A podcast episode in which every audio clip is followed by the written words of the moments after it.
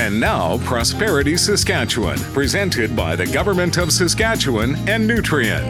There has been a lot of talk in the news lately about something called an SMR. But what is it? Well, the word SMR is actually an abbreviation for a small modular reactor. Now, a small modular reactor, or SMR, is a new size of nuclear reactor that is considerably smaller in size and power output than the conventional nuclear power reactors, and they have enhanced safety features. SMRs are not the traditional reactor big enough to power almost our entire province, and they are physically a lot smaller too. By small, we mean power output of 300 megawatts or less, about the amount we get from one of our smaller coal fired power plants. Modular means they can be factory constructed, so they are a lot cheaper and quicker to build and can even be portable and scalable. Reactor meaning, well, a nuclear reactor, which is just another form of power generation. I'm Eric Anderson from SIMSA.